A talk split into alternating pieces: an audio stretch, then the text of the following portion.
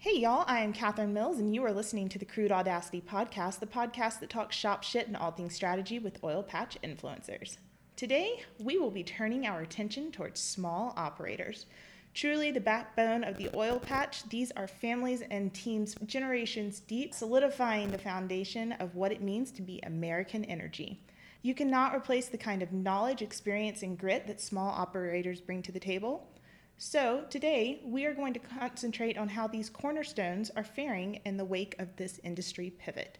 Here to talk about it all, Trisha Fanning. Welcome to the Crude Audacity podcast. Thank you for having me. I am so thrilled that you're here because your story is truly one of grace, grit, and oil. You pull no punches, you know exactly what's happening, and you stand up for our foundation. So, tell us your story. How did you get into oil? What brought you here? What brought you to the environmental side of oil? Because that is a big component these days. And Definitely. give us all the details. So I started in the uh, environmental consulting of oil and gas industry uh, just about 20 years ago, actually. Um, I graduated with a degree in environmental studies back in uh, Michigan. Uh, I went to Western Michigan University.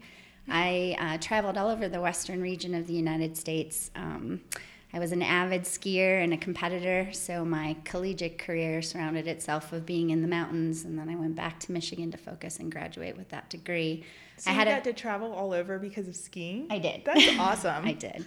So then, um, after graduating college, I headed west with the expectation to do my master's in Montana. I drove past Missoula, ended up landing in Whitefish, Montana, continuing my skiing.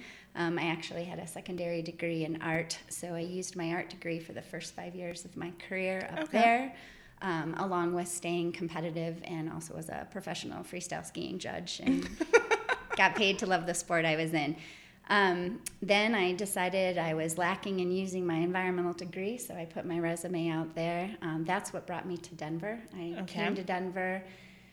Oh, I think it was in 2001. Uh, I worked for a company called Secor International. I took a consulting job uh, in oil and gas. Okay. Uh, our focus was remediation of oil and gas. So you went from being a ski bunny, so to speak, Yes. to oil and gas. Did you have any qualms about it? I didn't, not at Oh, all. good. Honestly, I think at that point it was more of utilizing my environmental degree. Um, graduating in the early to mid 90s with an environmental degree was kind of ahead of the curve, I think, for when Exactly. things were really coming out to be able to focus as an environmental professional. Mm-hmm. Um, so when I took the job, it was kind of unknowing of where my background with education was going to take me. Okay. Um, but I had a passion as an environmentalist um, in a positive slant, more more towards you know making a difference for what I could to understand the functions of business. Um, you know, growing up in northern Michigan, I lived in a small town, and of course, amenities to things. D- It didn't come easy. You know, it was always a drive to get anywhere. So it's not like I, I lived in Farm a major country. city. Very much so. Um, I grew up in a town of less than 5,000 people, and I think that was my draw too when I moved up to Whitefish. I lived in Whitefish, Montana. There was a great ski resort up there, which back then was called Big Mountain. Um, gave me the things that I love to do. Yeah. It was hard to get a job, much over very low minimum wage up there, but I always made it work. Mm-hmm. Um, so when I came down here, coming to Denver was a big shift in my life. Um, getting the job, I started actually more in the retail oil and gas environment. So I worked on compliance aspects and remediation of underground storage tanks, USTs. Ooh. So one of my first clients then was ConocoPhillips. Oh, okay. Um, so we So you got to see the big dog. so yeah, the big dog, so to speak, but we were on the retail side of things. Okay. So my focus was actually learning how to clean up spills and releases from you know historic releases on the gas stations. Okay. Um, and then in doing that, I was always the the astute, you know, employee that if something was discussed in the boardroom and I thought I had an interest, I'd raise my hand and try to get on other projects. So I ended up diversifying and I went into the due diligence aspect and I worked for many other clients in consulting because the best way to keep yourself busy in consulting and make sure you remain a, a key employee is diversify. Yeah. So um, That's after a great tip. yeah, after focusing significantly on the UST programs and learning the ins and outs of, we have in Colorado what's called a leaking underground storage tank program. So it allows you to get reimbursed for um, cleaning up properties. Okay. So you pay a certain amount for every drop load as an operator to your uh, oil and gas facility, and then um, that is then in turn reimbursed to you if you're in compliance when you seek reimbursement through the state. Okay. So I initially learned the program from the regulation side on how to get money back for our clients. And then, of course, in turn, was a field technician learning all the soil and groundwater sampling um, for removing the tanks. Okay. So I did that for a significant period of time at Secor, and then I saw the writing on the wall that they were looking to probably sell that company. and only being probably there for three years, you never know if you're going to go with a merger or a Exactly. sale. And so I had a desire to do more. Um, I was very much into due diligence. I took an opportunity to go in house oil and gas. I stayed Oh. in the downstream market, um, is kind of what we call it. And I went to work for Bradley Petroleum Company, Okay. which Bradley Petroleum, the historic to that was their family was the first gas station, I believe, in 1913, 1914 under Bell Petroleum in Denver, Colorado Well, lucky them.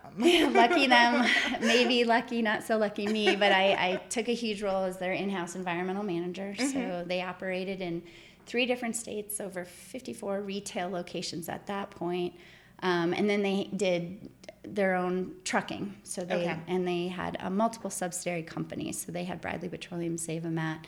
They did aviation oils Ooh. and things like that. So it was a I had a learning curve to it Yeah. but I brought the knowledge to them to be able to maintain their consultants on the outside.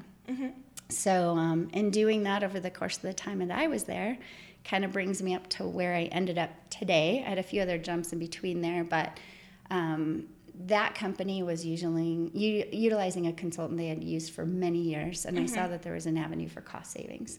The company that I'm now with kind of blossomed out of that. But I then took my expertise in diversity and compliance of air, water, waste. But I worked in a multitude of facets. So, mm-hmm. oil and gas is definitely a long time background of mine, working in the federal, you know, in state and local sectors of Yeah. compliance. But I worked also in pharmaceutical, chemical, and petrochemical. Mm-hmm. So I learned a, a diversified level of rules and regulations across the board. I, I always kind of, you know, what's going on, what's new, what's out there. So you stay ahead of it. I tried to. I, I, I go through what the market's drive is. So Okay. during the time that I was at Trihydro, that was the big push on ethanol. You know, ethanol was the new thing, biodiesel was the Yeah. new thing. So then it was like, is it really the new thing? And then what are the rules? Yeah. So we, you know, had federal standards, then we had state standards, and Trihydro had multiple offices throughout the country. Okay. Um, and so I worked for multiple clients from east to the west coast. That's awesome because you went from like environmentalist to regulatory powerhouse, and you, on all of that, you were really an entrepreneur, taking companies from small entities to Right.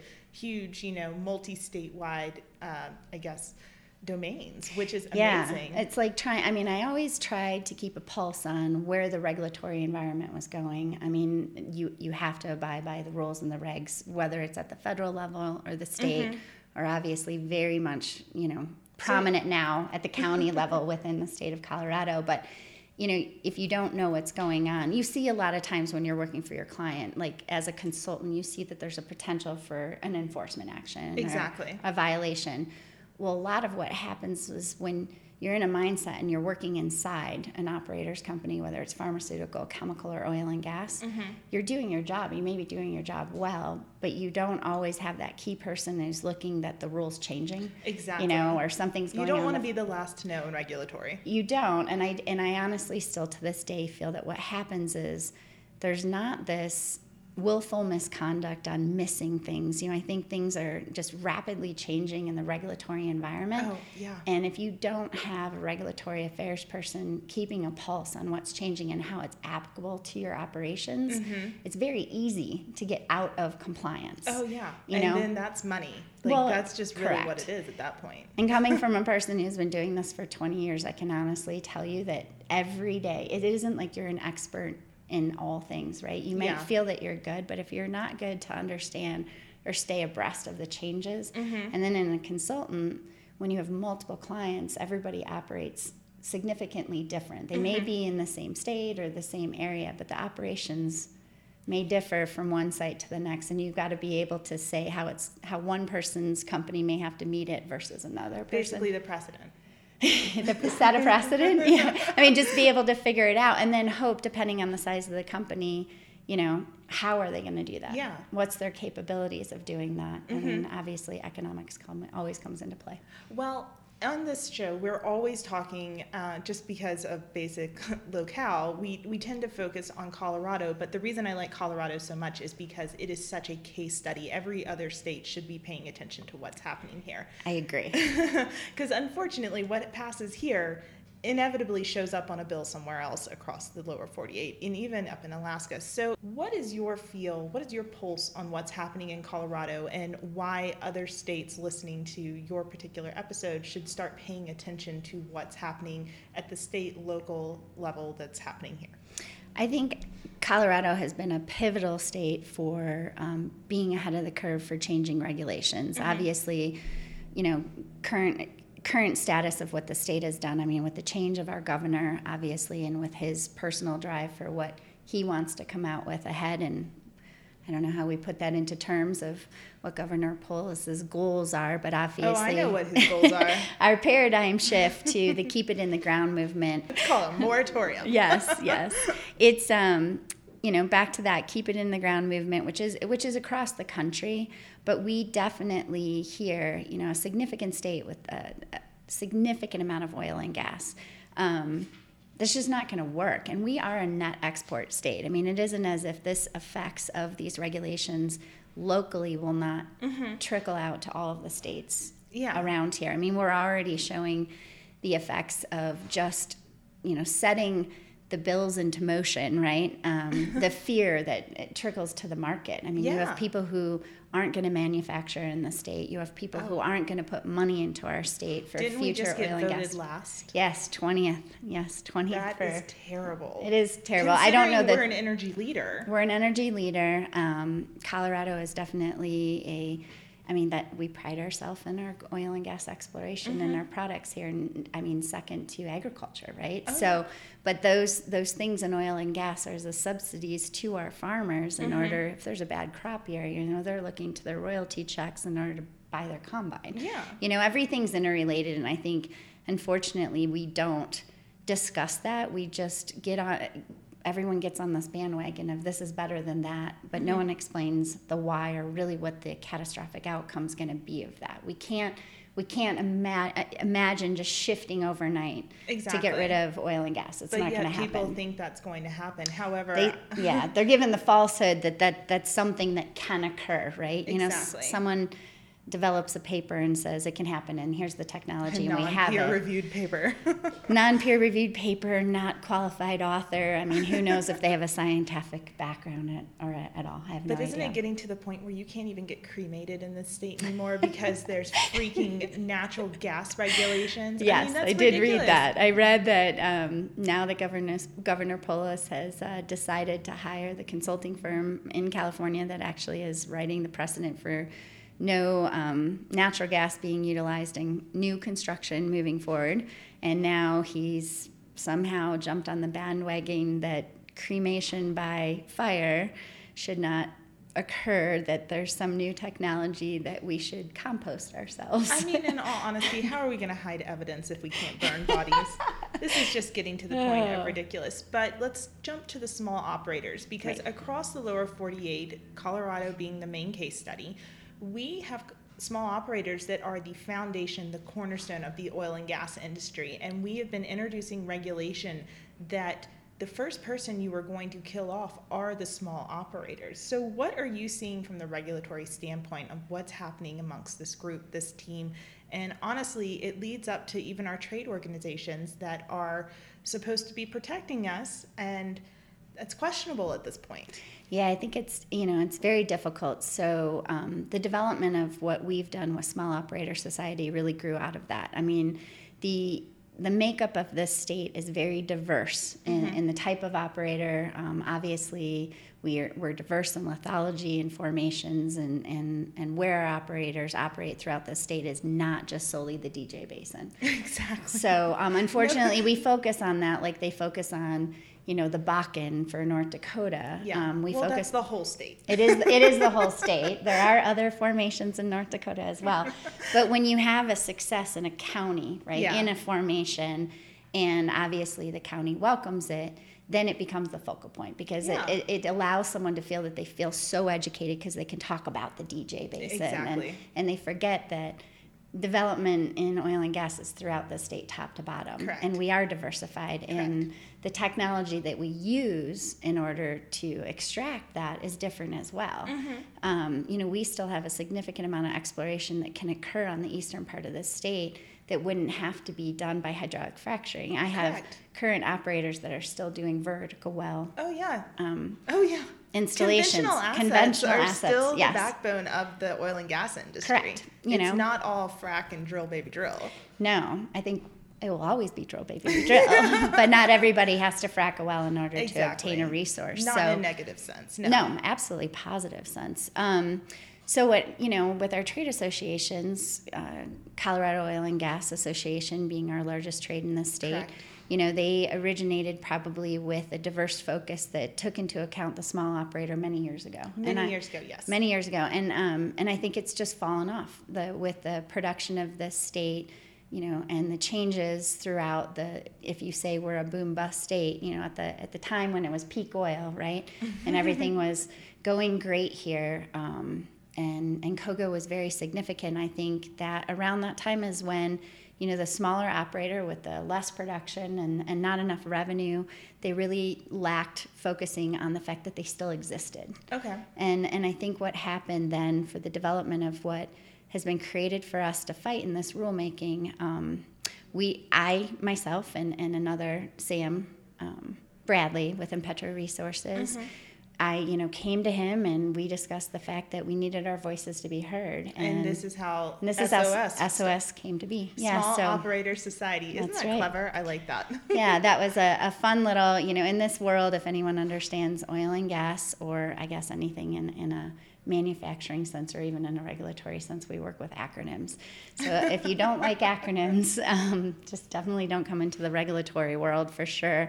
So we, um, we had had a statement and, and, and met and i had told them when we kicked off the first rulemaking i was representing a couple operators that were current clients of mine which definitely would be defined as a small operator but i knew that they wanted to continue to operate in the state and i knew Yeah. that the changes that was going to be set in front of us through sb 181 was going to significantly affect them mm-hmm. not only economically but just the fact of potentially what they were planning to do because they Yeah. had plans right It- Exactly. it wasn't as if they weren't going to weather the storm they were just going to have to redirect to figure out how to weather the storm with Yeah. Mm-hmm. so many unknowns right and and this was you know prior to this all going into effect so everyone knew something was coming Yeah, right? exactly. we just didn't understand what. And honestly, to this point, we, we still might not really understand No, I don't, is coming. I don't think. Yeah, I, I still think we're we still feel like we're treading water at times for for what what's next to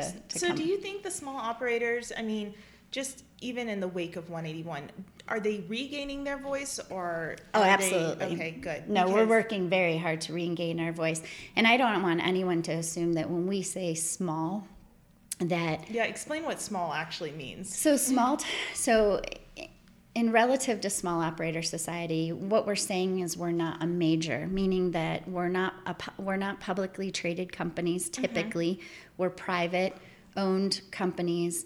Which literally, when you're talking to the president of the company and the structure and the makeup, this you know this grew out of them probably have working for a major back in the day and they decided to get invested into oil and gas but we're just talking based on asset hold Yeah. so um, but then again small operator society today we're represented by 40 about 48 operators That's and awesome. in in their assets hold we're probably one third of the wells within the state so we within the 48 operators that we're representing we're probably have assets of over 7000 wells so we are making a huge push to get that statement Yeah. out there that when you say COGA or when you say majors we're one third Yeah. Representation of assets in the state and Yeah, it doesn't. I don't really understand how how prolific y'all are compared to uh, not being represented properly at the table. It's sort. Where did that breakdown start happening?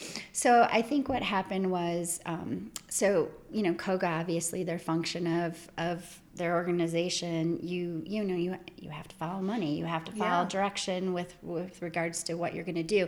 You're taking in revenue in order to fight a fight. Yeah. Um, back in and I don't even know the years, but I mean they used to have a subset uh, that represented the vertical wells or the small operator, Mm-hmm. and I think it just fell off because maybe those you know that be just didn't have enough to to put the effort to say how it was Yeah. going to diversify and affect them because of course we went through hydraulic fracturing was new and the best thing to go and, Mm-hmm. and the shift was to that way. You know as it focused for rulemaking i work I've, i work for quite a few majors as well as a consultant but i was looking at my mid to smaller operator and realizing that they weren't putting a person at the table right? So they don't have a regulatory affairs group. And even though i'm doing compliance regulatory it would be best served if my time spent in a room, right, working mm-hmm. through the regulations and the changes in the state, that I could get a broader voice to them and then tell them, don't feel defeated. I mean, Exactly. you have a voice at this table. And, and when we go through a normal stakeholders process and mm-hmm. rulemaking, you typically ask for a diversified voice. You know, there Correct. isn't a one situation that fits all in the mm-hmm. oil field. There's several different situations. Even at the at the major level side, if you could be at you know uh, a 19 well pad and then another 19 well pad, they still may have different equipment. Someone might have one advancement in technology over here, and someone might choose to do something different over here. There's not there's nothing wrong with that. It's No, just a all. choice, you know. And, Correct. it's, and there's and I think honestly, in the just even in the last five years, you've seen several operators, regardless of size, get ahead with technology. Yeah. They may have a more significant upfront cost, but they know in the long run it saves them with regulatory burdens on mm-hmm. what's to come. I think for the small operator society, the hard part is staying ahead of those curves and then knowing that on the extraction of a barrel versus technology mm-hmm. advances, you got to pick and choose what you want to do to move forward. Exactly. Because, like anything, it's mm-hmm. consumer economics. I mean, we're market driven, right? Correct, correct. So, I mean, when when money was good, you'd probably invest a lot more into things, and when money gets thin, it gets really difficult on the operation and maintenance. And that happens across every Oh, industry. it, yeah. It doesn't. to me, it doesn't matter on a size of anything. Exactly. I could sit in front of a major operator, and I could put in front of them the same rule, Mm-hmm. and they may look at it differently. But at the end of the day, it's the bottom line. I mean, it is a business, you know. So how is SOS now uh, collaborating with the larger trade organizations like API, like COGA, and honestly, what do you see happening with SOS across other states? Well, I think what's significant for us is we never created SOS to be separate. We created SOS to just have a specific voice, A unified voice. a unified voice, but specific to our operations because we are mainly um, vertical wells. I'm not going to tell you that we don't have operators that have laterals that are and don't hydraulic fract. We do, but the greater percentage of our representation is a vertical stripper wells. Um, and you know, people could call it mom and pop, but I, I'm not going to call. They're not all mom and pop. No, they're not. That's No. just such. A, I mean, we they're families, they're teams that are generations deep, so you can apply that They are. terminology, but it is not to minimize their impact. And when it initiated, uh, Sam Bramley and myself, we focused out in the northeastern corners of the state and, you know, Washington and Yuma counties, and then grew into Kiowa and Cheyenne. And the reason doing that is because it is the bread and butter, not only of the operators that are out there, but also of the county's revenue. Correct. And so then, as we continued to kind of market what we were doing, we went broad spectrum, and now we represent operators throughout the state. So yeah. And we're that's not huge, just and right. that caught on very quickly. So It there is did. definitely a demand for this type of unified front. Very much so. And also, you know, with regards to the trade association, we have operators that are members of API, CPC, Yeah. COGA. Um, so in doing that, they brought their voices up in that trade because we weren't, again, we're not running rogue. We knew that we needed to have and be at the table to be a stakeholder for a different component of the voice. Um, meaning if, you know, COGA's going to represent, they got to represent their majors, right? Yeah. That's that's where their revenue comes from. That's their executive board. It's done on a production. Um, our development, we are not a political action committee. We're not a trade association. We are just a consortium of operators with the same goal in mind. We want Okay. to continue to operate in the state. Um, we want to make sure that regulations are written fairly um, and that there is not a one rule fits all um, with regards to oil and gas. Yeah. It's very difficult. You can't just build rules around multi-well pads that you know have these capabilities that have been drilled within the last five years. Yeah, I was going to Um, ask you to elaborate on that a bit more because 181 has introduced what some would call uh, wellhead control, basically, Mm-hmm. where and it's creating patchwork throughout the state. So the argument would be, well, we're not doing it based off of these larger pads, but that's not actually what's driving it. So can you elaborate just a little bit? Yeah, I think so. I mean, we can you can step back. We just finished flowline rulemaking. Um, How did that go? It, well, you Yeah. know, it went. Um, I, I I would take away that I think that our group, you know, we have to still focus on some positives. You know, we we met with the state. We have standing meetings with. When I say the state, I'm talking with the Colorado Oil and Gas Commission and specific individuals that are key within the rulemaking component. We met So with the director, COGCC for those, yeah. and um, Are right they away. listening? I would say yes. At times they're listening, and I, Okay. I, I don't feel that, that it's an absolute closed mind. I think we go in knowing that that you know we're just trying to make enough of a shift that as we see something written, if we're seeing the draft rules, we have to show the reasons why certain things were already written into the rules before. Yeah. And that's really key. Um, I think in the flow line rules, we felt really good about some components that definitely got drafted and changed prior to the hearing.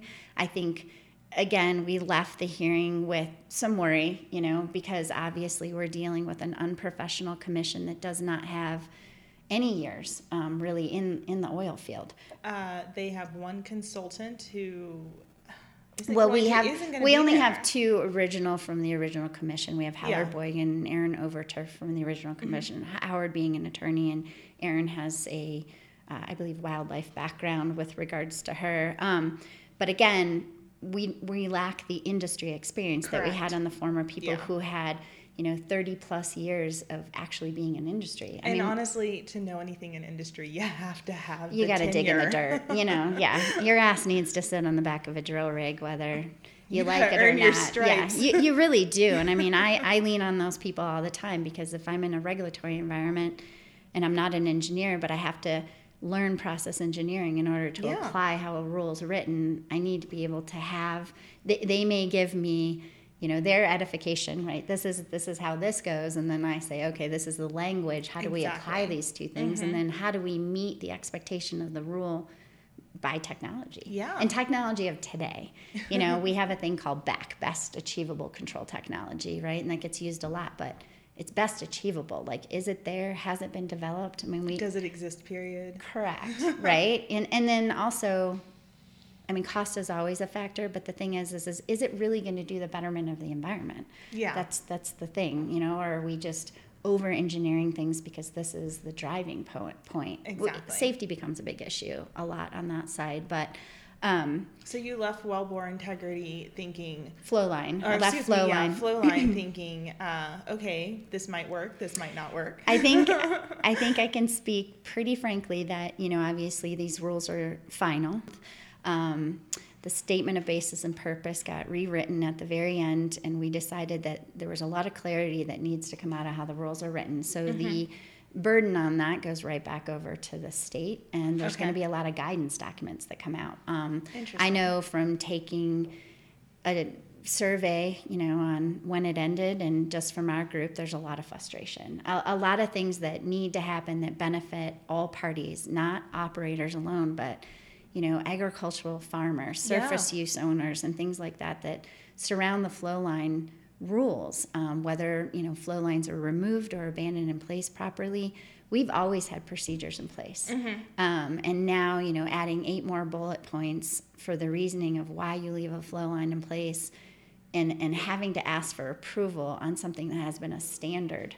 And not only has it been a standard in the state, it's been a standard in every state, and it's been a standard of an allowable, even by the BLM, you know, or by PHMSA, uh, which is, you know, the pipeline. Yes. So I, it's those things are hard, and those are yet to come. And there's things that need to be revisited. and there's there was discussion throughout that hearing in the final that it's yet to be seen. Did Let's see. Firestone come up? Absolutely. I mean, obviously, there was a significant testimony from Erin Martinez and what occurred to her, which was catastrophic, but the culpability of multiple parties. The rules were in place, though. Yeah, the see, rules that's were the just thing I not was filed. On, is Absolutely. that there's this misconception from the public that we have not been adhering to safe practices. And that's just incredibly false. So if somebody is listening to this who is not in industry and trying to support 181 and you know put moratoriums or you know indirect moratoriums they're missing the mark they don't quite understand why things like that happened unfortunately happened what have you but Well, it can be simply said it was human error. There was no lack of a rule yeah in existence for how flow lines were to be maintained and operated or mm. when incidents occur, period. well encroachment came if i Oh, understand absolutely. properly from the other side prior to the the oil and gas location existed. The houses were built after that, and that is occurring throughout our whole state. all And throughout the front range absolutely, from up up north down to you know what new mexico ever we're seeing more encroachment more encroachment. I mean, your population's growing. Um, oil and gas in this state has operated for more than 100 years. And, Yeah. and I mean, I do a ton of due diligence, environmental assessments of properties for um, redevelopment purposes. And again, you're talking about two different bodies of people. You're expecting developers and construction and um, engineers to understand the oil and gas industry. They don't, but they need to recognize it. And it's the same thing. They need to reach out to those parties, do their due diligence for the safety of anybody. And um, and that's really, I mean, the what occurred. You know, and there's a human error. There was there was rules that were not followed. It wasn't that there weren't rules in place. okay Rules were not followed. It- from it's- both sides um, absolutely. I would say if you if you read the docket, you Mm-hmm. know, that came out afterwards, I, it would be in my opinion that yeah, I think things occurred and they and they weren't filed and, and an unfortunate event and lives were lost. Mm-hmm. But I would not say that um, there were not rules in place. Yeah. We had the rules. I, I mean, anyone has to read a rule and follow a rule. I mean, we can say that all the way down to. Um, you know, school to school children, right? You have a rule, follow the rule. There should be And repercussions. And, no, we still don't. I mean, talk about traffic. I mean, how many people roll a stop sign, run a red light, whatever. I'm pretty sure I did that on the way over here. what about wellbore integrity? So, So what is wellbore- happening hmm. there? Because that's going to be, I think that was going to be one that really does trickle to other states. So something to pay Probably. attention to. Well, I think there's other states that have already started to focus. I mean, focus on what's going on here in order to say, okay, if Colorado's revamping, then we're going to take another look at that. We've Mm-hmm. seen that in the past. Um, you go back to baseline. I'll step back before I go to wellbore, but um, BWQ, baseline water quality standards. Okay. Um, that's something that you know Colorado We set a precedent Yeah. for, right? But again, understand it wasn't as if that was not occurring. Baseline water sampling was occurring before development of oil and gas, and there were already counties in the state that had those rules enacted at a county level. Love when that. it went statewide, it became a rule, but it was an action that was already being taken as a best management practice by operators to put um, to take baseline samples prior to E&P activity. Okay. And so then it became a rule. When then it, that became a rule, then you saw our neighboring state, Wyoming, to the north. They wrote their own BWQ rules, and so that pretty much just set a precedent that here's another um, item or an activity that was being done by a best management practice by operators in certain areas that you would consider, you know, thought there were sensitive receptors. They wanted to protect themselves, you know, for uh, wells in the area. Um, and then it just went statewide. But the way it got publicly put out there was as if industry wasn't doing it. Exactly. And it's that's a usually- marketing ploy to say how we're forcing regulation, Correct. but as fair, good stewards practices, Operators operators, were are already doing it. They were doing it, and they were doing it in areas that really needed it. But Mm-hmm. it became a statewide rule. And it happens all over the lower 48. We want the right to operate. right, exactly. And I don't think, you know, everyone there was nothing i don't i didn't see a significant pushback about that it was just a matter of following a rule what were the expectations yeah. what analytical results are the expectation now of the state versus mm-hmm. what was already being done. It's a way for them to put a rule and then put a fine associated yeah exactly. What can we enforce them for not doing? Right. We do though under that rule mm-hmm. um, which is probably set to change again um, leading forward into mission change. But um, under that rule you have exemptions. Mm-hmm. So if you have, you know, if there isn't a well within an area, you don't have to go drill a well in order to do that. I'm not going to tell you that there aren't operators in the state that don't do that. They yeah. do. Some go above and beyond. Several go above and beyond. But that's one that you know, I can speak to that happened in the state and then it happened in Wyoming. Obviously, same with the air rules. Yeah. You know, we different, obviously, regulatory body than the Colorado Oil and Gas Commission, but you have CDPHE. Mm-hmm. Air has been prominent throughout the country, and it's been really a big one under the Clean Air Act revisions. Correct. And that has been going hog wild for years, right? And then our state, well, of course, good, it's a good platform to argue. Platform. Does that make sense? Yes, yes. um, and so that one occurred. So now, as you know, what was driven by Senate Bill 181, we moved into wellbore integrity. Um, this one is kind of just happening at a rapid pace. There was obviously studies that were done prior to now. It just came out. We're going to go to rulemaking at the end of February with the hearing. Stakeholder processes have occurred. There was uh, technical groups put together with operators, industry, um, environmental defense fund, and I'm not sure. I, I think there's a you know a few others that were brought in there. I do know that SOS does not feel that we were represented as stakeholders in that group. We felt that it was very DJ Basin specific focused. I think there was a select few operators outside of the DJ mm-hmm. Basin mm-hmm. that might have came into play within that task force or group stakeholder group that discussed, but um, I don't think that it had enough representation of operators Whose fault geographically throughout the state. I, I mean, honesty, I'm not sure how someone, that. Yeah. I mean, I just feel like it was a lack of parties being brought to the table, you know, and which again, which is unfortunate. which is unfortunate. Needs to be paying attention to exactly who's being represented. I and think so. Re- I mean, if you're, I mean, that's reality. Yeah, I feel like if you're going to put a stakeholder group together and you're really going to call it a stakeholder group, someone needs to kind of be the kingpin that says, are we really representing all assets Correct. that are going to be affected by this rule 100% and then again it goes right back to sos like mm-hmm. we knowing that our when we originated and put the group together obviously we were the vertical stripper wells right yeah. even though we had a handful of operators that maybe had some multi-well hydraulically fractured pads the greater percentage was the vertical well and also vertical wells that you know are more than 30 years old more mm-hmm. than 60 years old yeah um, and so and don't want to go out of business don't exactly. want to be forced out of business by being over regulated to a point that over fined you mean yeah i mean I, I, think that you know obviously that is that is a tough point but the point is is that if they're not producing the volume of mm-hmm. a product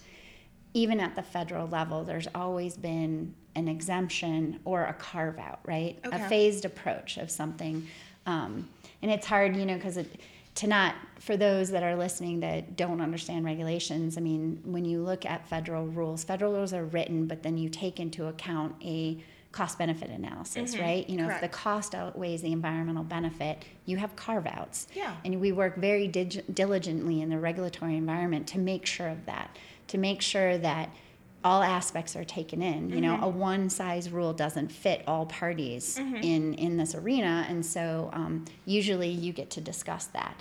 That's kind of gotten flipped um, to not be allowed under SB 181. Cost effectiveness, technical infeasibility, those things are just not taken into account which is very hard because they're not very well defined. Yeah. You know, and so we're still working towards that. And so the same thing on wellbore integrity. Um, you know, there's fo- focused on well control. You're focusing on Braden head monitoring and mm-hmm. testing, which again, you know, for the general public, these rules are in existence. The, they were being followed they before they were rules. And, and regardless of followed, they're, they're, they're written because, you know, you can't yeah. hold everybody's hand to the fire to do the right thing, right? Again, Correct. we go back to human. Um, someone chooses not to do it, they face the implications of Correct. being out of compliance. Um, but there was reasons why certain areas weren't being, you know, told that they were in a Bradenhead monitoring area. And um, and again, we're looking at things going statewide. And this is one component of wellbore integrity. yeah. Um, but it seems that what what gets focused on now is we have an incident that Mm-hmm. occurs, and then out of an incident, and this gets blown out of proportion, that it must be what's occurring throughout the whole state, Mm-hmm. Yeah. and that we're not looking at it. and I'm not going to tell you that there aren't operators that have operation and, and maintenance issues, right? Correct. That's typically Every- what that's is. business. Everyone runs into Everybody does.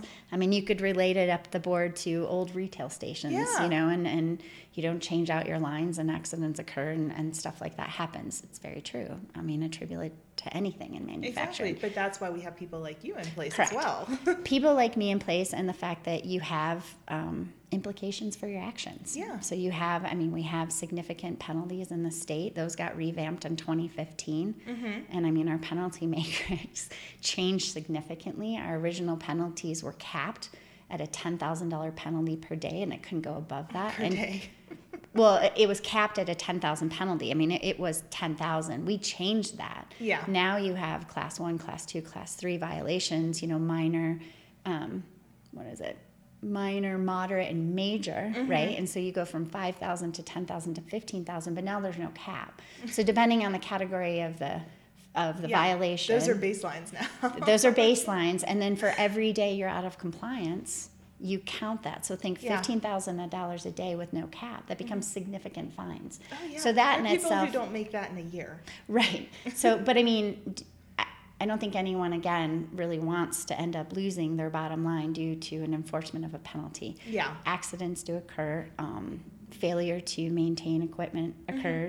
Um, obviously you have to have the money in order to maintain something right Correct. but you have an obligation Correct. and so those things were changed because at that point we saw that you know we needed we had a driver right Yeah. stuff wasn't getting done we figure we create the penalty be a little bit greater we'll get more people to do more things and that's typically how it works Mm-hmm. Yeah. you know and um and again i think too no one's saying that changing of rules is a negative i mean obviously It happens all the time. It you, you can't even have an opinion about when it happens. You just have to have an opinion about how you react to it. The problem is is looking at duplicity of rules though. Mm-hmm. When we are federally regulated, right, first, and then we have state regulations. State regulations can be greater than the feds. And we have that in Colorado. Mm-hmm. Yeah. And we have been a significant leader, especially on the air side, Yeah. to have greater control over our emissions within the state than any other state in this country, even far surpassing area, you know, areas of California. That's that's significant, and we take that into consideration, and and that has occurred. That occurred way before Governor Polis came into office. I think it was very much overlooked in when he was running for governor, and there were statements that were made as if Hickenlooper didn't do anything or any of his predecessors. We've Yeah, had ongoing. He was a GO too. He loves the environment. They're like the oil field hippies. he knows They're where his money comes from. So, Well, Polis won't acknowledge that. Come Polis won't acknowledge that, but Hickenlooper will acknowledge that. I mean, you can't have a successful state without a good structure of industry for people to have jobs and for us to enjoy the amenities of, Mm-hmm. And the of thing, life. And the thing know? is, is the oil and gas industry throughout Colorado and throughout the Rockies are the reason that we have other industries. Do y'all want to know how fake snow is made? Because right. I can tell you. It's very true. But let's go back to that to breaking barriers Mm-hmm. because there is such a movement behind Polis's action of this, you know, unstated moratorium. We are considered a purple state. There are people protesting constantly who are holding up plastic signs and wearing Right. clothing and they're not they don't understand their basic energy impact to and what they're actually protesting. So how does this state that is historically purple actually break barriers so that people understand the significant role that the oil and gas industry, the small operators, all the way to the majors play in our day-to-day lives? I think honestly, that's like the million dollar question, right? I course, think our, I. I think our industry, unfortunately, we stay very conservative, very controlled. Um, we We're nerds. We're all we are. down. We always we talk from analytics. We talk from fact, Mm-hmm. and unfortunately, that's not normally what comes from the other side. From the other side, you get passion, reaction, this keep it in the ground. Rage. It's a move. It's a movement, right? It's like a, a religious movement of this must be better. This Yeah. something's better by doing this. But they demand science, and yet when science is presented to them, air quality down to water contamination, Correct. and there's no proof backing it up, They don't like it. they don't like they it. They don't like it and it's over their head because they've been told that we're bad right Okay. you know and so we're a major we're a major industry you know just like smoking right? Mm-hmm. but cigarettes hasn't gone away. Um, you know we we just print on there Yeah, that it'll kill do you it and- on dip now. yeah but i mean you print something and then it's okay. So um, i think 20 years my experience is we've been behind the curve on being creative and getting our, our voices heard. Um, you know everybody loves the amenities today. Everybody loves their phone everybody loves amazon prime everybody Oh I love my heated loves seats in my car. Right. I think the step back thing that I think, which is probably most funny, um, obviously, I'm in my late 40s and I look at the generation that's changing, and I have a 16 year old, and the tactile, right? You know, we can touch screens, we get reactions, we roll over to an alarm clock, which is our phone, and then Yeah. we're fed social media instantly. I mean, what's the greatest thing, right? If we could tap into everybody's phone and put something positive about oil and gas first instead I of don't know negative. anyone who doesn't play with Snapchat No, every right. freaking day. Yeah, so I mean, that's mainstream fed, Yeah. right? so, but the problem is, is everybody wants that, Mm-hmm. but they don't recognize the origins. The origins of everything that's came out in the amenities, even in my lifetime, is so significant. Mm-hmm. I mean, you can get your groceries delivered, right? Oh, I Everybody. do that, yeah. Exactly. I mean, how many people do you know that aren't members of Amazon Prime? I don't know. any- right? And how and we react because Amazon promised us that we'd get our things delivered in a day or two, which is pretty amazing, Yeah, right? that is. These are amenities. That is all due to our industry. Oil, Oil and gas, gas makes this touches all of happen. I don't care if you drive a Tesla or an electric t- car Mm-hmm. and you write Amazon on the side of it. It originates from oil and gas. There isn't 100%. one component of that product that doesn't come from our industry. And I don't care how many times we say it, it doesn't seem to resonate with them because they didn't grow up learning consumer economics or, Yeah. or learning how things were built. I mean, I've talked about this before in other presentations that, you know, in, in my era of getting a free day in school was a reel of film, right? But usually the, the film, when the film cart came in, you were um, getting educated about What's how a film cart? No, I'm kidding. exactly. I'm kidding. You're you're not that young. but I mean, so the projector gets rolled in with a reel of film, um, but it literally is like industrial manufacturing. You know, like how a car was made. Yeah. How, what's the revolution of this country? What sets How us aside? hot dogs get made? Well, you get that now, but I mean that's that's probably one of my daughter's favorite uh, TV, TV shows is how it's made. But it's pretty incredible, right? All of that machinery, all of those things, Mm-hmm. that still all stems from our industry. Yeah. I mean, you can't get away from oil. It's it's Correct. it isn't a switch of a process that's going to go away. But I think also too, if you focus on the oil industry, there isn't an industry that hasn't supported technical advancements of alternative energy practices. I mean, some of our majors, BP, Beyond, Beyond Petroleum, Shell, you know, Exxon Green Mobil. But but the thing is, is they're the money that is doing the studies Oh, yeah. behind these things in order to have technology advances. because it is an energy industry, It's an and energy. is not going to give up their one. piece of the pie. They want No. to move forward along with everyone else, and that's what people don't get. Well, it circles back to when ethanol was the big deal, right? And we thought ethanol was great, and then there was an argument that we're taking away fields that should be utilized for our food source, not for the ethanol source. And, you know, it was a boom bust thing, right? But Yeah. it still exists. Biodiesel, next great thing because you put the word bio in front of diesel. I mean, it's still. Bio oil. Well, again, but again, it's ebb and flow. So Yeah. if people focus now, they focus on windmills or they focus on solar. Well, how do you think the windmill's built? I mean, how do you think you get How do you those blades from? Well, yeah, it's buried. It's not a good thing. It's not very recyclable. Um, certain components of it are, but again, you know, it takes up a hillside. Yeah. It provides something that's not very well stored. But in order to make the turbines, you're not going to get away from oil and gas. Mm-hmm. Yeah. In order to drive those turbines, fly, ship, it's all oil and gas. Yeah. And and again, I mean, it's just it's a matter of training a thought to understand that no one is um, i don't think anyone in, in our industry and i represent that you know as an environmental scientist is ever saying we don't want wind, we don't want solar. We mm-hmm. just don't want you to position yourself 100% against our industry to keep yeah. it in the ground. There's no benefit to that. Mm-hmm. And our technological advancements, um, honestly, are very significant on what we've done to protect soil, water, and air. Period. Our, our country is amazingly, we set ourselves aside from anybody with regards to that. Mm-hmm. We do not have to shift and be one you know, it's it's insignificant. We yeah. need to take into all accounts geographically, even throughout the diversity of our state. You know, have wind power in areas that wind power is good, and it's not going to affect you know the beauty of the landscape and it's somewhere that we can capture it and able to utilize it mm-hmm. where it does provide a benefit outweighing a cost yeah. same thing solar obviously we're a very sunny state have solar geothermal in the areas that you mm-hmm. can get mm-hmm. geothermal but again, oil and gas. Oil I mean, gas we set ourselves mm-hmm. a set. I mean, it is the biggest thing, and our trade associations and and and several other associations supporting that have shown mm-hmm. natural gas prominent in our state. It makes affordable energy here and affordable energy for the areas that we pipe it to. Mm-hmm. You know, we export a significant amount of the product that's extracted here to other states. We keep this in the ground. We're not only going to affect this industry we're going to affect the people mm-hmm. you know and that's that's the thing you you can do everything you want to protect the environment mm-hmm. um, whether it's air soil water but the welfare of the people by not providing a readily accessible resource at a reasonable cost mm-hmm.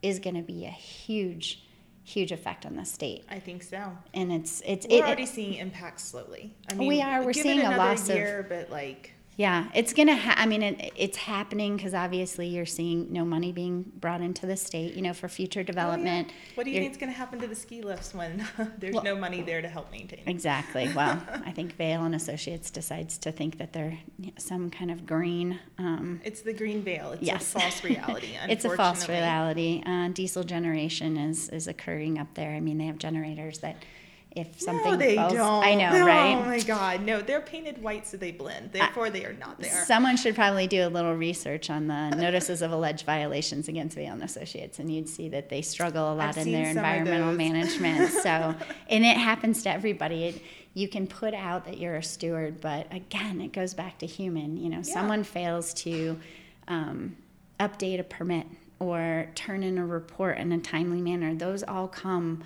with repercussions to enforcement. Correct. And you know, Vail can write themselves up as saying they're green or whatever, but I mean, you've deforested a significant amount of area for recreation, right? Mm-hmm. Which I'm a huge skier. I 100% support that. I don't ever want someone to turn around and say, we're going to plant trees all over Vail because now we think that's horrible and it's that's not a great control. right. right. But I mean, those are the things like there's a balance. Yeah. There's a, a, complete balance to it. And I think it's a matter of re educating. Um, I fight very hard with my daughter now being 16 and, you know, how her education is going and the fact that it, it lags, right? You yeah. know, we, we focus on textbooks. My daughter currently is in an AP environmental science class, and her textbook was written in 2013. And was I, it really? It was. Oh my god! And her first chapter. Twenty people. Well, I mean, the hard part for me was my daughter opening the first chapter of her AP Environmental Science book, and the chapter was to frack or not to frack. Are you serious? Absolutely. Oh my god! Just frack off. Yeah. So the the comedy to that for me was. I was like, this is interesting as I write back to her. And I said, well, I'd love to hear what's being taught in class. Well, then I took the time to read that chapter, mm-hmm. and it was literally so outdated. It discussed, you know, the lighting of fire on water in, in our oh state and, and the case, but it it was written before like the case closed, right? So it was a propaganda after propaganda. So it was a gasland propaganda, essentially. It felt that way. Um, I think the good thing is it didn't draw concrete conclusions through it. So what I had asked my daughter was I wanted to hear the supplemental information that was being brought to her by her teacher. Yeah. And then also I wanted teachers to. don't love us. Well, no, I mean, but honestly. actually I, mm-hmm. I have a positive outcome to this one. Cool, so cool. I mean the nice thing with regards to that is there was supplemental material. So and Excellent. it was discussed on and that was discussed with a very neutral. But the problem is is how you read that chapter depending on your interaction with your parents at home or what's being fed to you, you know, through the media or online, Mm-hmm. kids are definitely swayed Oh, to the negative from that chapter. Yet the whole book wasn't negative, but it just shows that we can't teach off text. Yeah. You know, we need to talk about science. Science changes so faster quickly. than we can print. Correct. and so I had just made a you know gallon effort to let her know that keep me abreast of what's going on in your class because Mm-hmm. I think the biggest thing is I'd you're 16 years old. Like if You're anybody should be able to get it is let's go do field camp. Let's let's like walk you out into the field and actually really understand what is prominent in the state because fracking is a positive thing. It is Mm-hmm. Correct. not a negative thing. Nope. And it, I mean, it is the difference in life and death in a lot of situations. But um, let's go back to your story because you really pulled yourself up from your bootstraps. You were able to figure out, develop, design, be agile in industry and we don't see a lot of that anymore. There seems to be this misconception uh, from those entering industry that they're just coming in for that six, you know, six-figure paycheck. I don't see that happening anymore. What do you think's going on? Do you think we're letting the wrong people or encouraging the wrong people in for the wrong reasons, or are we going to see a fall off of this? Because it's really you're lucky to get a nice five-figure salary Yeah. these days. I think what's difficult is you you also have a shift in expectations, right? So I mm-hmm. mean, obviously, as a manager, you know, of a small consulting company, and I have to hire people too, right, for Correct. technical abilities. I mean, we have geologists and engineers and scientists here. You know, hiring someone green out of school with an environmental degree, it's the understanding of what industries we work with, right? Yeah. So um, you can be, you know, pro everything environment and and have all that, but you need to understand that. Like for me, I, I see it as I'm an environmental consultant, environmentalist, and I said I make a good money in my technical attributes to what I know, but also on the regulation side. So I would say if I compared myself to a direct person who defined them as an environmentalist not doing my job, I do more day to day to protect the environment by knowing the regulations and keeping my clients I would agree. in compliance versus those that stand with a picket, right? So the challenge is, is um, we're missing the mark of you know promoting prom- petroleum engineering, mechanical engineering, environmental science, geology. That you work in this industry. It's not a negative to work in this industry. This industry is the industry that drives, Drives the, the need change, for those technological um, people and the, and then the technology changes. I mean, if you don't have the people who get act, you know educated to the point of what's being brought to them in school, whether it's School of Mines, University of Wyoming, you know Texas area schools, things like that in our industry, we're going to fall off. We we've always discussed um, over the last years that we were ha- going to have this huge gap, you know, the age gap. All these people that worked right yeah, yeah, that significantly twenty-year gap. but we do. We do We do have it, Yeah. we have it not only on the industry players, but we have it in the focus of saying that being a professional in this industry, oh, it's a negative, right? It's not a negative, it's a positive. Mm-hmm. Very positive. But what's happening in Colorado is, I mean, I would promote anyone to come to work in this industry, Mm-hmm. whether you're going to work in in an oil and gas firm or even in the consulting realm. In the mm-hmm. consulting realm, I think you you get a more rapid, diverse aspect of mm-hmm. it. Whether you're going to be digging in the dirt, you know, or pushing compliance papers, things come at you at a more rapid pace on mm-hmm. a learning curve. In industry, you know, you're focused at a task and you learn your profession and you Yeah. and you find your career path. Um, but I, I just I can't say enough about being in oil and gas in mm-hmm. order to get paid. But the problem is, is if our market is going to get affected, right? Which the market's going up at times, it's up and down, right? That's great, but you're not just guaranteed the six-figured income if we're not producing. So what happens yeah. is we could promise high-paying jobs to individuals that were um, tech savvy, even tech out of school. I mean, during the boom eras, we had people getting six-figure incomes to drive water trucks and crew Yeah. trucks and things like that. and lucky you. And lucky you, right, through that time. And obviously, we went through a significant time throughout this country that you couldn't get enough truck drivers with CDLs that could, you know, haul a product safely and, and manage it and know how to work technically to do that. Now our struggle is we have so many people getting laid off with these Age of consolidation. age of consolidation and and and they have these technical wherewithal. And I think the smart ones are the ones that are saying, okay, I realize I had it good for this long.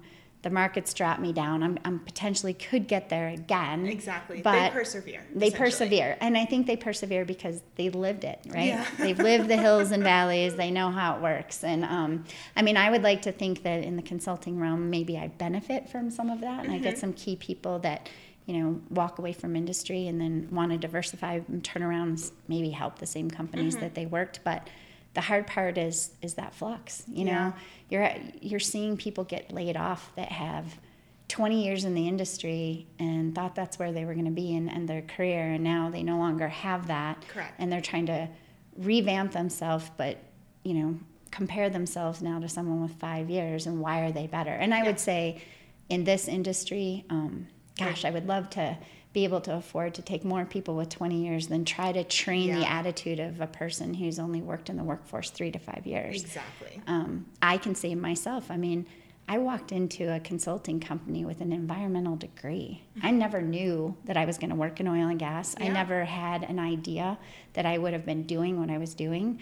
Um, but I would never change anything today to what I've learned I love that. ever. I wouldn't. And I mean, and you're talking to someone who graduated in environmental studies, you know, skier, artist, and um, I wouldn't. I've learned so much. You know, the net. I still learn every single day. I walk out into a well pad and I go, "What's that?" You know, a new piece of equipment, and you do because you Yeah, have to you go like, do, "What? but What did you do? And why are you doing it that way?" And and then I'm like, "Hmm." Are, are, you know, how's that regulated? And exactly. You had to but I- through the whole process. you do, and that's that critical component that I That's feel that you do not get out of You don't get that at entry level people. Sorry, you don't. No, and, and and also the now it's like so much. I think it's because of this tactile environment, right? You know, everything's handed to us on a silver platter. It's so easy and attainable. When I have interviewees in this industry that say they have experience and they've done a field camp or they've done whatever, but yet they never worked through Yeah. college. I think that's just so difficult, right? I'd rather see someone say that they were a bartender and you know, and then did an internship and had some kind of public mm-hmm. relations just for the capability of you have multiple stakeholders that you're dealing with in this mm-hmm. industry and you need to be able to have understand, you know, different personalities, Yeah. different technical never ever feel bad about saying you don't know, you know? Oh yeah. Say no. you don't know and ask critical I would rather you ask a stupid question to avoid a stupid mistake right. than worry about your ego. we lack in critical thinking and i think for me that that's something that i never feared like i still to this day will sit in an operators meeting and they'll be talking and i'll be like can you hold up a second can you back up i have mm-hmm. no idea what you're talking about so you know tell me exactly how that flange connects to where you're connecting and what you're trying to accomplish. And they might look at me like why? But what i'm trying to do is what goes on in the field i have to apply to a rule. Yeah. and i have to understand like where do they potentially trip something or where's their potential exemption? Or how do I discuss that with the regulatory body to say it's feasible or it's not feasible and this is why? Mm-hmm. And then be able to make those technical arguments that it creates a safety issue or you know we haven't developed that technology that you're trying to regulate yet i know we've talked about it mm-hmm. but it's not it's not something that can be applied to all ops Yeah. and that's that's kind of where probably my passion comes from is just trying to make sure that I listen to all facets, but also say it can or cannot be done, or if it can be done, you can't just do it overnight. Exactly. It's not going to have a We have to be strategic about Correct. how you implement.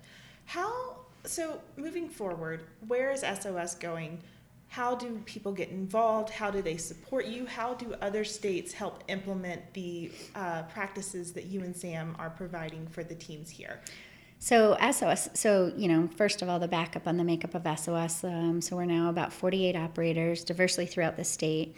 Um, we have council. We're represented by Eric Waeckerlin uh, with Holland and Hart, which was really key. Um, it isn't that you can't participate in rulemaking without council; you can, um, but we wanted to make sure that we reserve that right in case it's a necessity um, to have legal counsel because obviously it's rulemaking. Exactly. Um, SOS is growing. I mean, obviously, we don't have to do hard press marketing. Um, this is the Which wonder. is wonderful. no, I mean it's it's not really like a business sales situation. Yeah. It's it's a movement to get a voice out to to give the smaller size operator a voice during rulemaking and engage in, in stakeholders. Um, I think, you know, what happens is word of mouth, which Mm-hmm. I've seen in- just in the last couple of weeks. The operators themselves are talking.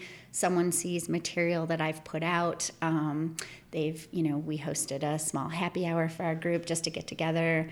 Which just, was so helpful. Yes, just to talk openly and, and to recognize because we've had some wins as a group and mm-hmm. we've been fighting one off things that affect the group as a group to keep a voice. Um, honestly, we the the biggest way that we set ourselves aside on the, on the business aspect of it is we aren't a trade association, so we don't have members dues. So um, we're structured under a time and materials aspect. Um, Okay. We have weekly meetings. Uh, we have our technical staff, which is basically me, um, me and Eric and his associate Aaron, that uh, you know work through the regulations.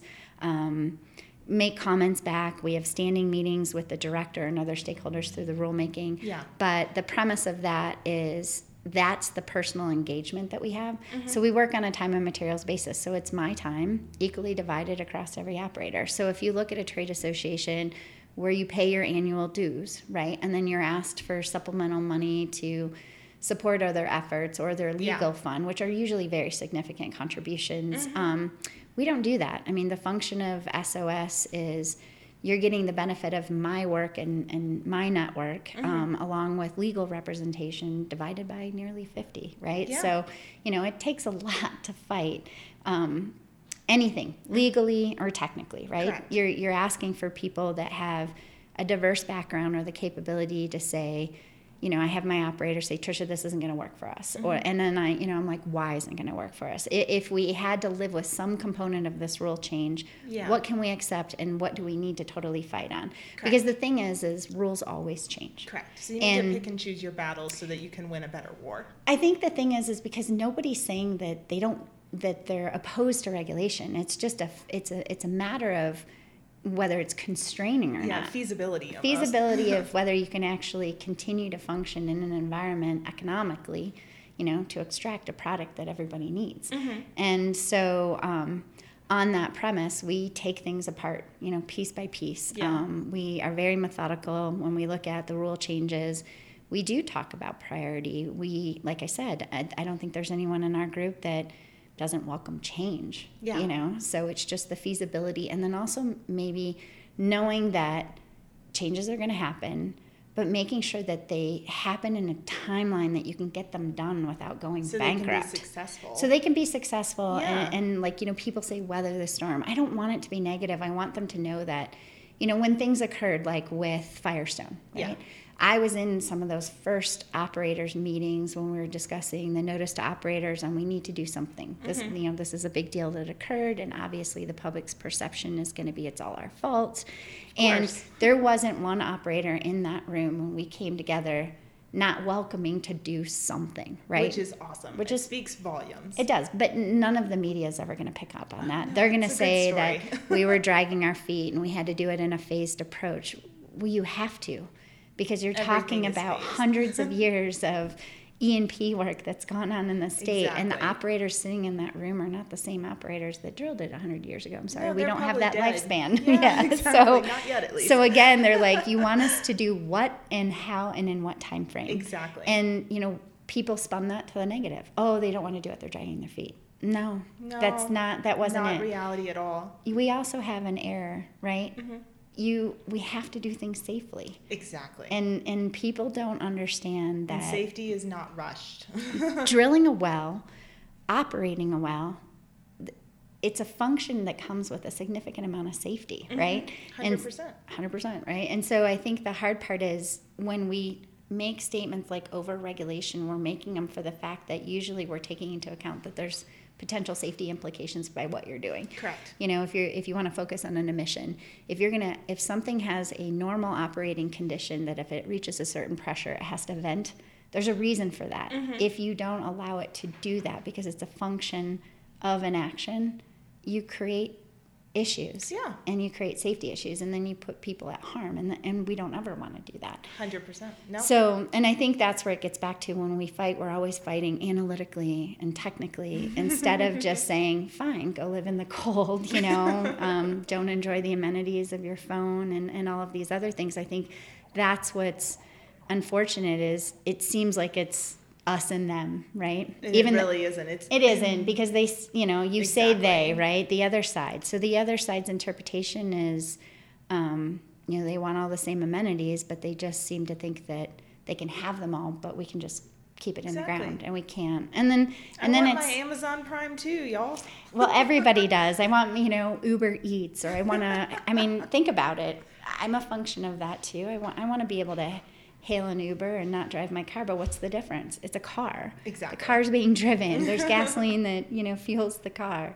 Um, even if you have an electric car, it's a battery. Where do you think the electricity comes from? I mean, we're in natural gas state. These are yeah, right. the socket in the wall. I don't know that. I mean, honestly, that's the that's the growth of the percentage. And I think for me, um, I feel like you you've got your majors, you've got your bureaucracy, you have small operator society. Um, and I mean, I'm just helping to lead that charge and mm-hmm. also make sure that it just becomes fair. You know, fair, fair in the aspect that, you know, I don't, I don't know. I mean, I don't even know how to put it in words. I mean, I, I want everyone to. Everyone has a seat at the table. Everyone has a seat at the table. And I mean, there's going to obviously, whenever you're doing anything, whatever type of hearing it is, there's always going to be wins and losses, right? Correct. But it's just a matter of function of how do we move forward to continue to provide these resources in a reasonable, effective, costly, environmentally sound manner mm-hmm. without shutting it down. What is your web address? you mean, do we have one? What will it be? what will it be? Oh, it will be Small Operator Society. No, I, we're working on our webpage. That's so funny because today that's what you need to have. Uh, no, we are very generic. So we Okay. literally, um, unlike most things, our group talks. So um, we do a lot through email, but uh, we have weekly meetings for Small Operator Society. And then obviously we have spin off meetings when there's an immediate need. We have carve out subgroups um, that are occurring actually more regularly now because now that our group is nearly 50 operators, Yeah. um, That's I a lot. it's it's a lot, and and now we're geographically diverse. So since we were in the northeastern counties before, Yeah. we all kind of had the same issues. Yeah. And now that we're throughout the state, we're really carving out some subset groups that if they want to gather together and have their little one-off conversations with me and how things apply to them Mm-hmm. Yeah. um, we kind of have those like Okay. if there's a part of a regulation that's truly going to affect a certain component of the operators then we're creating our little consortium groups Mm-hmm. and those groups then get to kind of discuss things. No, I actually made a joke to Sam not too long ago. I started developing a web page just simply because, you know, I think people are busy. Again, um, I'm not. central point. Well, each of these operators don't like have an environmental health and safety department, right? Yeah. They're like I said before, they're doing everything. They're turning the wellhead Mm-hmm. and the valves, and they're you know making sure that there's no spills and releases. They're filing their sundry notifications. Yeah. They're doing everything, cradle to grave. It's theirs. Um, whereas you step up to a major group, you have a regulatory affairs person, yeah. you have an advisor, you have counsel, you have EHS staff. That's not this. Yes. So um, the people that partake in those meetings are the same people that are out, you know, making sure their oil and gas are coming out of the ground. And so it's a different function. So getting to email from how much I send, I'm very good about uh, being as concise as I can put. I put out different iterations so they don't have to take it all in at once. You know, link as much as I can to what goes on over at COGCC or CDPHE. Um, but we really then follow up and talk about it Yeah. um, and make sure that there's multiple meetings. I mean, if you can figure out how to clone me, I'd love to know that because now between between Eric, Aaron, and myself, and I have other ancillary staff. Mm-hmm. It's kind of funny how things get overlapped. Yeah. A lot of times in And the you don't state. want to duplicate. No, but just the rulemakings, Yeah. right? Oh, so you have the rule rulemakings, So you have stakeholder group going on at Colorado Department of Public Health. You have Yeah. a stakeholder group going on at COGCC. They Mm-hmm. don't care if they overlap each other, right? well, I do You have because I need to be in both places at once. And I think, and I think sometimes, I swear to God, you feel spiteful when there's key meetings that are going on that you're like, did you think this? And it's been brought up many times, Mm-hmm. and um, and they do, and some get moved. But we have going into this um, first and second quarter of 2020, we have significant rulemakings that are going to happen at both regulatory bodies in the state. Correct. CDPHE has ongoing air regulations. Um, we got done with one, and we lost on all accounts. If someone really wants to talk wins and loses, We don't feel very positive about what we thought we were charging ourselves with for some changes that we wanted out of that. Um, Yeah. Again, those are going into effect in January and then throughout the year, which will have significant changes to the operators in the state. Um, and then, you know, again, we're moving to well bore integrity and the hearings at the end of February. And then when we have the next ones that come to play at the commission. So um, I feel like I prefer to have meetings because I want Q&A. Yeah. I want people not to digest an email, misinterpret a tone, misread it, right? And think that there's no function because there's a lot always, um, it's lost to reaction. Like, Yeah. ah, shit, I can't do this. And, you know, Trisha, this isn't going to work for me. And I'm like, okay, well, let's Because re- panic steps in. panic sets in because they read one component of it. And if you're not a person who does regulatory, you can't just read one line of a paragraph and not read the paragraph below Exactly. or above Exactly. because that's how it ends up coming into play. And that's where guidance documents come out. Mm-hmm. Correct, correct. But I think it's overwhelming. And right now, unfortunately, the operators in our state, I think they feel defeated. They feel unwelcomed, right? It's Defeated. terrible because they're a backbone. They are literally a backbone and a cornerstone. Absolutely, to everyone in the state. And I think, uh, you know, the biggest thing leading out of this is people forget all of the subsidies that come from this industry in the state. And that's what's really going to hurt in the end. You know, we have a lot of these um, one off programs that provide cost effective uh, subsidies for people who can't afford their electric bills, Yeah. right? Well, where do they think that revenue comes from? That revenue is. They don't think. they That's the don't problem. think, right? So when those aren't there, you have aging populations that Yeah. are living off Social Security and fixed incomes that still need to heat their homes in the Exactly. same aspect. But the revenue isn't going to be there, right? Because these the revenue that's generated in these small communities from oil and gas operations out in Washington and Kiowa and you know Cheyenne counties, um, Yuma. This is what they're. I mean, whether you're saying they only get a few million a year based on the operators that are in their county, that few million is the infrastructure That's to their ambulatory difference. Mm-hmm. service, to you know curbs and gutters, and the Yeah. function of those positions that are paid positions at the county level. Oh, well, yeah. That, oh, that'll be gone, you know. and actually, that that's another premise that um, Sam and I are trying to refocus with Small Operator Society is under Senate Bill 181, you know, protection of human health, welfare, environment, and wildlife.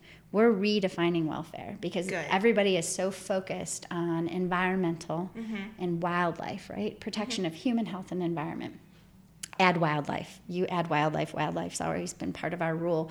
But the welfare component, Yes. welfare to me is the fact that I wake up in America every day, safe, secure, with the capability to work a job, Yeah. heat my home, Yeah. and have the amenities of my life that make it pretty damn great. And Very every component of that is based on energy, right? I and it, completely agree. and it's not negative no. so that shift is the paradigm shift is what what in your life by energy is worse right Yes. energy is great and there's still countries in our world that don't have it right Exactly. they don't have clean water at a resource they don't be able to flip a switch to Mm-hmm. have electricity or you know dial your thermostat to have heat when it gets cold bump Yeah. it up and then and know that you can bump it up because you have a job to afford to pay for it or you're in a state where natural gas costs today is exceptionally reasonable it won't stay that way Mm-hmm. No. it's going to go through the roof and our taxes are going to go up and everything is going to be shifted where this isn't going to be a fun state to live in because we're taking It's away the one expensive.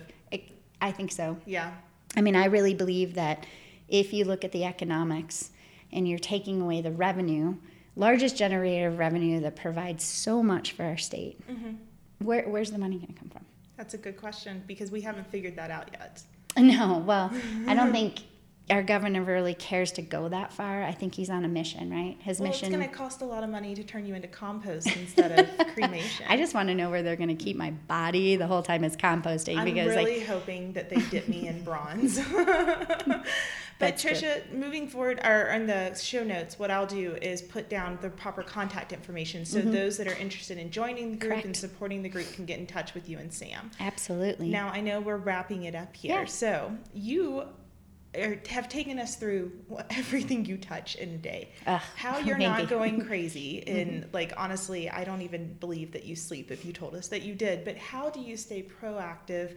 uh, effective, efficient, and not just you know reacting to every fire? How, what are what is your secret sauce? How do you stay ahead of the game? I work out a lot. Um, Good for you.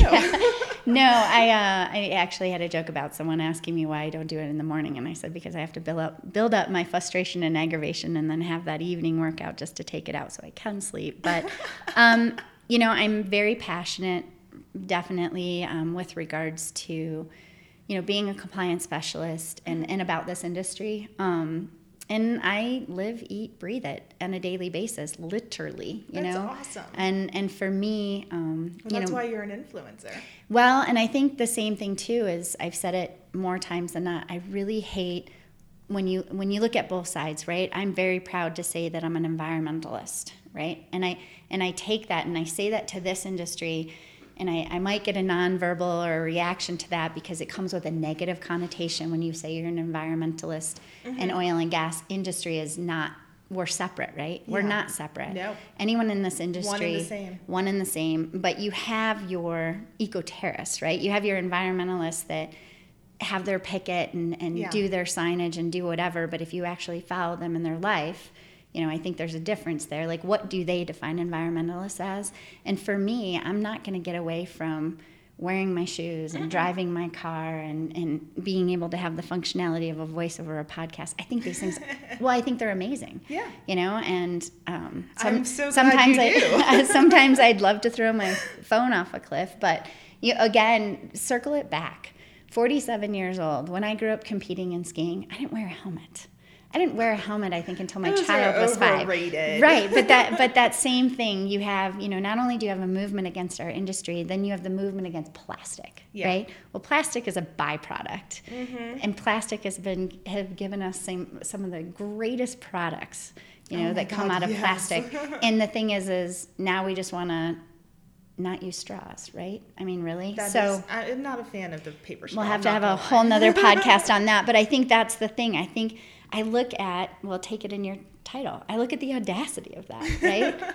I like How my you. chapstick, right? Petroleum jelly. I love my, ja- I don't want that. That's a byproduct of oil and gas. Oh, I mean, yeah.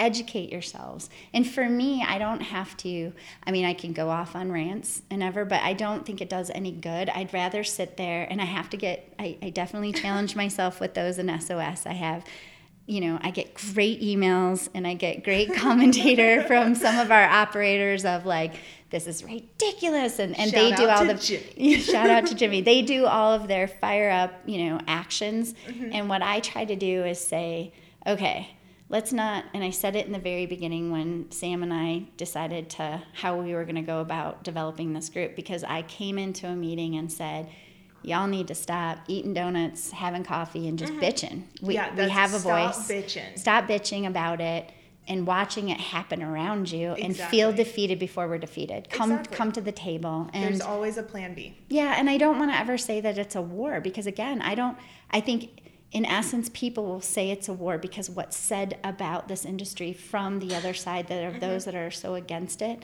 But I've done other presentations and what I don't like is I don't like lies. Yeah. I mean, I, I and it's a quote that I said before, deceiving the public doesn't help anybody, let mm-hmm. let alone protect the environment. And we can't And we can't do that it in an election year? and Come it- on now. and we can't do it. I know, right? I mean, it's it's the argument of climate change always, right? Yeah. And and again, I'll tell you the same thing. I'll say to anyone analytically, climate is changing Constantly. constantly. And but I mean, the fact is is that we can't just focus on one industry or one thing, or we can't say that Colorado is you know, we're a landlocked state. We have multiple states around us that for, affect our atmosphere here. Oh, yeah. The United States, I mean, as far as I know, the world's round and Now- right? So that is debatable. and, and and weather occurs, but the actions of others affect us. Yes. And so we can do as good as we can do, but what I don't understand is why can't we ever just switch to the positive? Mm-hmm. Why can't we ever just pat ourselves on the back and say, we've done an amazing job? And we have, in my 47 years, I feel like to what I grew up in, right? I mean, Mm-hmm. I don't think I wore a seatbelt in a car. There weren't child seats and, and all these things that change good or bad, however one wants to take it, it's protection, right? Yeah. Protection of human health. We know so much more now. Don't say that we're not doing something. Mm-hmm. Correct. Don't say that we're not making a movement for the better because I think that we are Oh, every day. every day. I and think you it, handle all this through just exercise. Is I your try. secret sauce. No, I mean, yeah, right. Um, secret sauce, having good banter with others that have similar interests, but also, I mean, I think I don't have a problem to be challenged by someone. What you know, as we say, from the other side. You're open to the I'm open to it, and I do it all the time. That's and I mean, awesome. especially in in the fact that what happens is I they can ask me what I do for a living, and I'm capable of saying I'm an environmental scientist. And I think obviously you put environment or green in front of Mm-hmm. everything, they assume they know where your standing's going to be. And then when I say what I do and that I work in an industry, and I say, "Do you welcome a discussion?"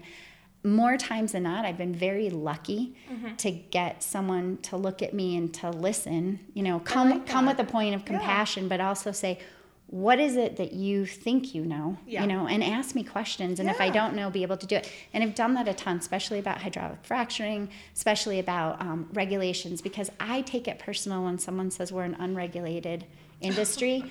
Because if someone had to do the amount of reading that I have to do in Yeah. the 20 years of my career and then continually do it and relearn every day when the changes Every occur, day. and you have to understand, I don't just work in Colorado. Yeah. I work throughout the U.S. So Yeah, every exactly. Mm-hmm. state has different regulations. There's federal. So it's like telling us we don't have tax law. If you if you compare the in Depends in if you pay your taxes. right. well, and, and I think the other thing is knowing where. Um, you don't have one regulatory body, right? Someone assumes that you go out and drill a well, um, that you only work under the commission or you only work under CDPHE. You don't. You Yeah. you work under the federal government. You have Department of Transportation. You have to deal with the counties. You deal we with roadways. by everybody. Oh, I think if I think there there was a presentation once, and I think if you just look at the life of a well, right? Um, I think it was almost I think eleven different organizations that you have to account for. You know, check off the list. You know, either you file your exemption. You know, whether you're going to have to deal with something in that orientation or not, Mm-hmm. in order to do that. And I don't think people know that. I don't think No, that they they, don't. understand that they may come to me for one component of compliance, but Mm-hmm. my network is very diverse to say. So what are you trying to do? Exactly. And I mean, I don't do everything. There's no way for one person to say that they're a one-stop shop in compliance. Oh no, you So- can't be. You can't be. And I think I love it and I love to build my network and I think you know, I learn a ton from the operators that are part of Small Operator Society. I love the history. I mean, you yourself, I think, Mm-hmm. Yeah. can speak to that. You come from an oil and gas family, I and do, yeah. and I think, I don't know, I, I, if I attribute to a crumbling industry, is I feel like the future oil and gas, like the future farmers of America, is just getting overlooked. Hmm. You know, it's just like, It's unfortunate. but it's the fundamentals. It's We're talking about of- fuel and food.